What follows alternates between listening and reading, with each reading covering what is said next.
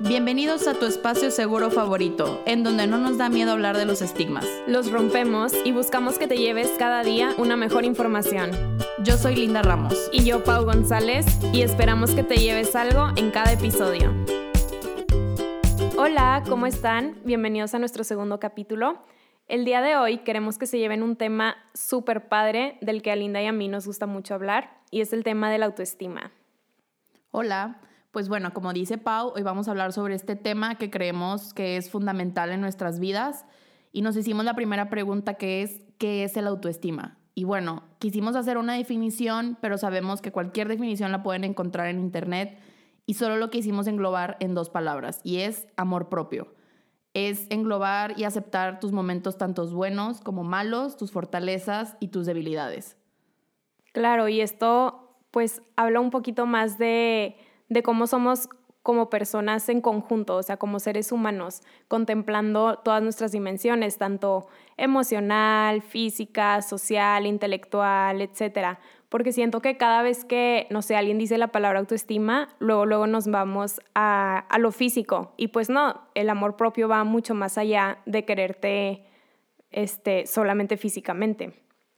Y claro, como dice Pau, esto de quererte también tenemos como en la idea de nuestra sociedad que tiene que ser constante. Una vez que alcanzas como una buena autoestima, entre comillas, es, ok, esta persona ya está realizada, ya va a ser feliz. Y pues no, o sea, se trata que la felicidad no va a estar todo el tiempo. Este amor propio no tiene que estar siempre ahí. Y de hecho, por eso mismo, mientras platicaba con Pau, salió esto que es como una pirámide de la autoestima. No sé si les quieras platicar un poquito, Pau.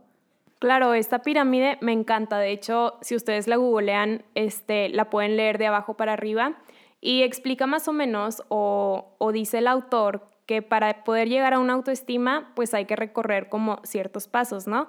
El primero es el autoconocimiento, después sigue el autoconcepto, luego la autoevaluación, la aceptación, el autorrespeto y ya después sigue la autoestima. O sea, detrás de esta definición tan bonita que siempre escuchamos de amor propio, hay muchos pasos atrás y siento que está en constante como eh, construcción, por así decirlo, como dice Linda, a lo mejor se espera de nosotros como que siempre nos amemos todo el tiempo y que siempre estemos felices, pero pues no es así, la vida va cambiando, vas viviendo diferentes etapas, a lo mejor a veces te sientes como al 100, al máximo y va a haber días que te sientes como hasta abajo, por así decirlo. Entonces, siento que es aprender a querernos de esa manera, o sea, en nuestras altas, en nuestras bajas, en nuestros días buenos, en nuestros días malos, igual como decíamos en el podcast pasado, o sea, somos un jardín y pues tenemos primavera, tenemos verano, pero también tenemos otoño y también tenemos invierno. Y claro, creo que ahorita se relaciona mucho. Bueno, ahorita estamos en época de lluvias, frío, y es increíble cómo a todo mundo le cambia el mood. Y justamente hablando de este tema con Pau, como recopilando notas y todo, pues nos dábamos cuenta de eso, o sea que puede que en algunos momentos, puede que estés conociéndote y creando tu propio concepto en algunas áreas, también puede que te estés aceptando al mismo tiempo, pero también tienes una buena autoestima. O sea, no nada más porque estás en el proceso de esos escalones significa que no la tienes. Y no nada más porque estás en otoño e invierno y pues la verdad te estás sintiendo mal significa que no hay amor. O sea, creo que también se trata de aceptar más que nada eso. Y también adentrándonos en eso viene como las cuatro caras que va a tener la autoestima porque como decía Pau al principio, no nada más es nuestro cuerpo, o sea, también es la parte mental, la espiritual y la emocional y la social. Entonces, creo que muchas veces ese es el error en el que principalmente caemos, en que queremos como encajar en el cuadrito de estar bien, pero no, o sea, hay que ver que sí, que no, y pues se va generando como un balance. De hecho, Pau, este, te quería preguntar si tú te acuerdas de cómo viviste tu autoestima en la adolescencia, que yo creo que ahí es donde a todos nos fue mal. Sí, siento que ahí empezamos como que con esta lucha de aceptarnos y luego otra vez viene como el, ay no, no te ves bien o lo que tú quieras. Pero bueno, pues de mi adolescencia, la verdad como que no me acuerdo mucho, siento que no tuve tantas altas y bajas características de la adolescencia o tal vez están reprimidas, no lo sé. Pero pues bueno, de lo que sí me acuerdo es de, Yo sufría, sufría con el tema de las espinillas, o sea, lo odiaba, me salían muchas en la cara, este, siempre traía fleco para tapármelas y cuando me pedían típico en la escuela de descúbrete la frente, de verdad era un sufrir. este, otro tema que también como que me movía mucho es que yo era malísima en deportes. Yo odiaba ir a la clase de gym, así le decían en mi colegio. Este, entonces como que la verdad no es como que me importara tanto, pero siento que sí era algo, o sea, que me movía, ¿no? Como que ahí estaba la, la espinita, la espinilla, iba a decir, bien traumada. pero siento que yo lo vi más digo, yo lo viví más tal vez como en prepa, estos cambios emocionales. Igual, digo, la, la adolescencia es un proceso que termina, pues hay algunos autores que dicen que hasta los 18 años. Entonces, siento que por el lado emocional fue más en prepa. En el físico, pues sí, fue más en secundaria. Y fue como que fueron mis bachecitos. Lo que sí me acuerdo que tenía como muy bien trabajado, muy muy alto en la pirámide de la autoestima era el área social. Este, pues yo soy una persona que valora mucho sus amistades, entonces siento que siempre conté con un grupo sólido de amigos, entonces yo creo que eso fue lo que más me, pues lo que más me rescata, bueno, lo que más rescato yo, este, de, pues sí, de la secundaria, del aspecto de, de la autoestima. ¿Y tú, Linda, cómo viviste todo este proceso? Pues yo creo que lo mío sí fue una montaña rusa. O sea, tuve un gran conflicto con mi cuerpo y yo creo que era más que nada porque no entendía qué estaba sucediendo a mi alrededor. O sea, a mí me pasaba que en mi secundaria llegaban estas niñas ya de la nada con el cuerpo súper desarrollado, pero bien, y yo como que estaba entre que me desarrollaba, pero seguía siendo una oruguita. Entonces, no, o sea, yo decía, ¿cómo? O sea, ¿qué es esto? Y aparte creo que un gran problema que tenemos aquí es que solo nos enseñan las cosas del libro, de que, ah, bueno, durante esta etapa van a tener tal y tal cambio y ya, lo cierran al libro, pero no te explican las emociones, no te explican lo que está pasando en tu mente, no te explican que vas a querer gritarle a tus papás y no vas a querer nada de lo que te está sucediendo. Entonces, sí, más que nada, como nadie te dice ciertos cambios, creo que eso fue lo más pesado para mí. Y aparte, yo estaba viviendo el proceso del duelo del divorcio de mis papás. Entonces, estaba como intentando conocerme a mí, pero también intentando conocer como esta nueva familia que se estaba formando.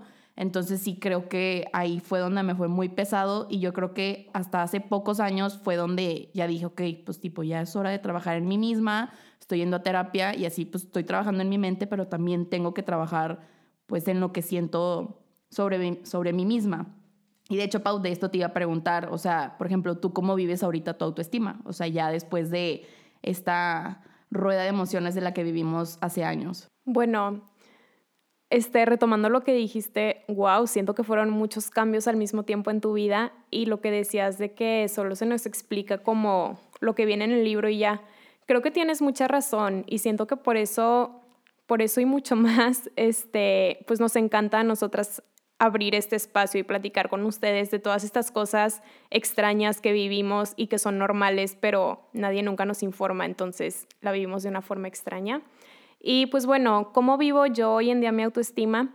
Pues siento que estoy trabajando como que en varios procesos. O sea, por ejemplo, en algunas áreas, si hablamos un poquito este, sobre la pirámide de la autoestima, como que me siento en autoaceptación y a lo mejor ya en el autoestima, y en otras de plano me encuentro en autoevaluación o en autoconocimiento. O sea, por ejemplo, en el área profesional, siento que apenas me estoy conociendo, estoy evaluando cómo soy, este, mis fortalezas, mis debilidades, estoy descubriendo apenas, me estoy definiendo pero por ejemplo, por el lado emocional siento que he crecido mucho y como tú dices, siento que ha sido a raíz de mi terapia psicológica, porque a lo mejor como que, pues pensando un poquito en, en cómo vivía mis emociones en prepa y en carrera, como que ahorita en este punto de mi vida siento que soy mucho más madura.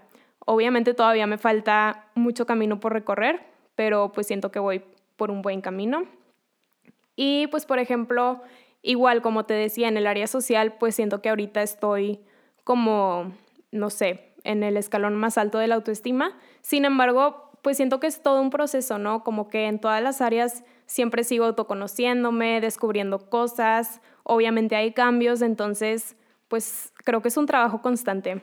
¿Y tú, Linda, cómo vives tu autoestima hoy en día? Pues igual y en lo social no tan alto como tú.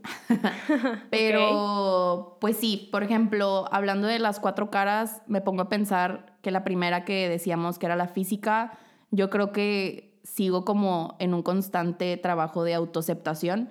De hecho, hace poco subí una de mis entradas que hablaba sobre este proceso y justamente escribí algo como que decía que mi mayor problema no es mi peso, o sea, mi mayor problema ha sido pues la, autoaceptación, porque pues la verdad es más fácil culpar al cuerpo que asumir la responsabilidad de que hay una falta de amor.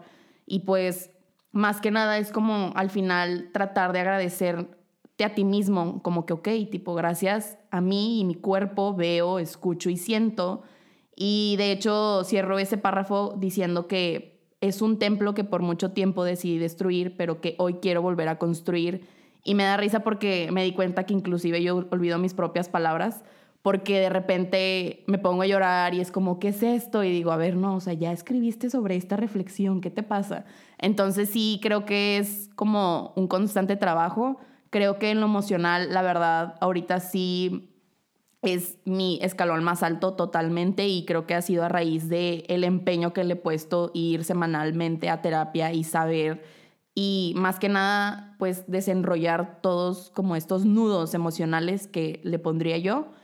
Y pues en lo espiritual también creo que podría decir que estoy en un escalón alto. Este, personalmente creo que a todos nos ayuda a creer en lo que sea, depositar nuestra fe en algo creo que es básico aceptar que nosotros no somos como el top es sumamente necesario también lo considero como para pues no sé creo que de ahí viene la empatía la humildad porque creo que si tú mismo llegas a sobrepasar pues por así la autoestima no creo que se pueda sobrepasar pero como las personas que caen en demasiado demasiado de sí yo yo aquello pues ya siento que ya están del otro lado de a ver o sea no o sea pierdes como lo humano que se busca en el amor propio. Claro, que es como decíamos al principio, o sea, como sabernos humanos. De hecho, ayer que estaba a punto de dormir, estaba pensando en el día de hoy, en, en este podcast, y sí, como que estaba reflexionando en, siento que la clave es saberte humano, o sea, saber que vas a caer, que vas a levantarte, que tienes debilidades, que tienes áreas de oportunidad, pero también vas a tener fortalezas y como que cualidades en las que despuntes solo tú y, nada más que tú. Este, pero sí, como que ligando un poquito a lo que acabas de decir, siento que nunca perder esa humildad de reconocerte como, pues sí, como ser humano, emocional, mentalmente cambiante todo el tiempo, ¿no? Y pues bueno, también queríamos platicarles eh, a lo mejor como tips o, o cosas que nosotras pensemos que les puedan servir a ustedes de cómo trabajar el autoestima, así como no en tres pasos, pero a lo mejor como en acciones diarias que hemos hecho nosotras, que nos han servido y que queríamos compartir con ustedes un poquito sobre pues lo que sabemos y lo que, no, lo, lo que más nos gusta hacer. Claro, y creo que aquí es fundamental mencionar que para llegar a la autoestima tienes que conocerte y tienes que aprender a respetarte si no te respetas, yo creo que nadie más lo va a hacer. O sea, no creo que alguien pueda esperar amor y respeto de otra persona si no lo haces primero tú. Y bueno, en cuanto como los tips, así que fuimos pensando, uno de ellos eh, que yo sugerí fue que creo que es muy importante preguntarnos qué sería de nosotros mismos si nos amáramos con la misma intensidad que nos juzgamos. Inclusive yo ayer lo leí, fue así como explotó mi mente y fue que, ¿por qué no me pregunto esto yo misma todos los días? Porque creo que siempre estamos en constante comparación. O sea, en nuestra sociedad creo que de hecho así nos han criado en compararnos por ver quién es mejor, quién tiene más dinero, quién tiene el mejor cuerpo.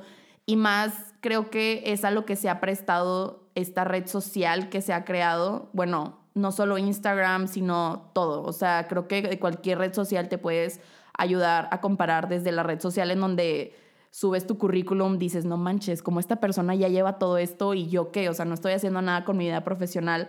Entonces creo que pues se trata de terminar esa guerra que tenemos con nosotros mismos y bajar las armas y decir, a ver, o sea, me tengo que apoyar o si no, pues nadie más lo va a hacer.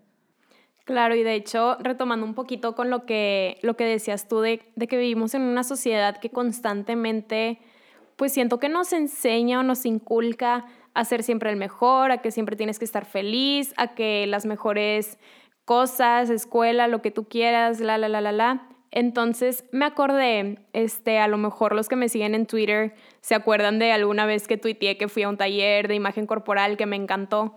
Este, bueno, ahí platicábamos un poquito sobre estas presiones, de cómo pues tú en todas las redes sociales, en las revistas, en los anuncios, en lo que tú quieras, como esas imágenes del hombre o la mujer perfecta. Y de hecho nos dejaron diferentes actividades de tarea, este, como para ir venciendo nuestros propios miedos, que se las quiero compartir con ustedes.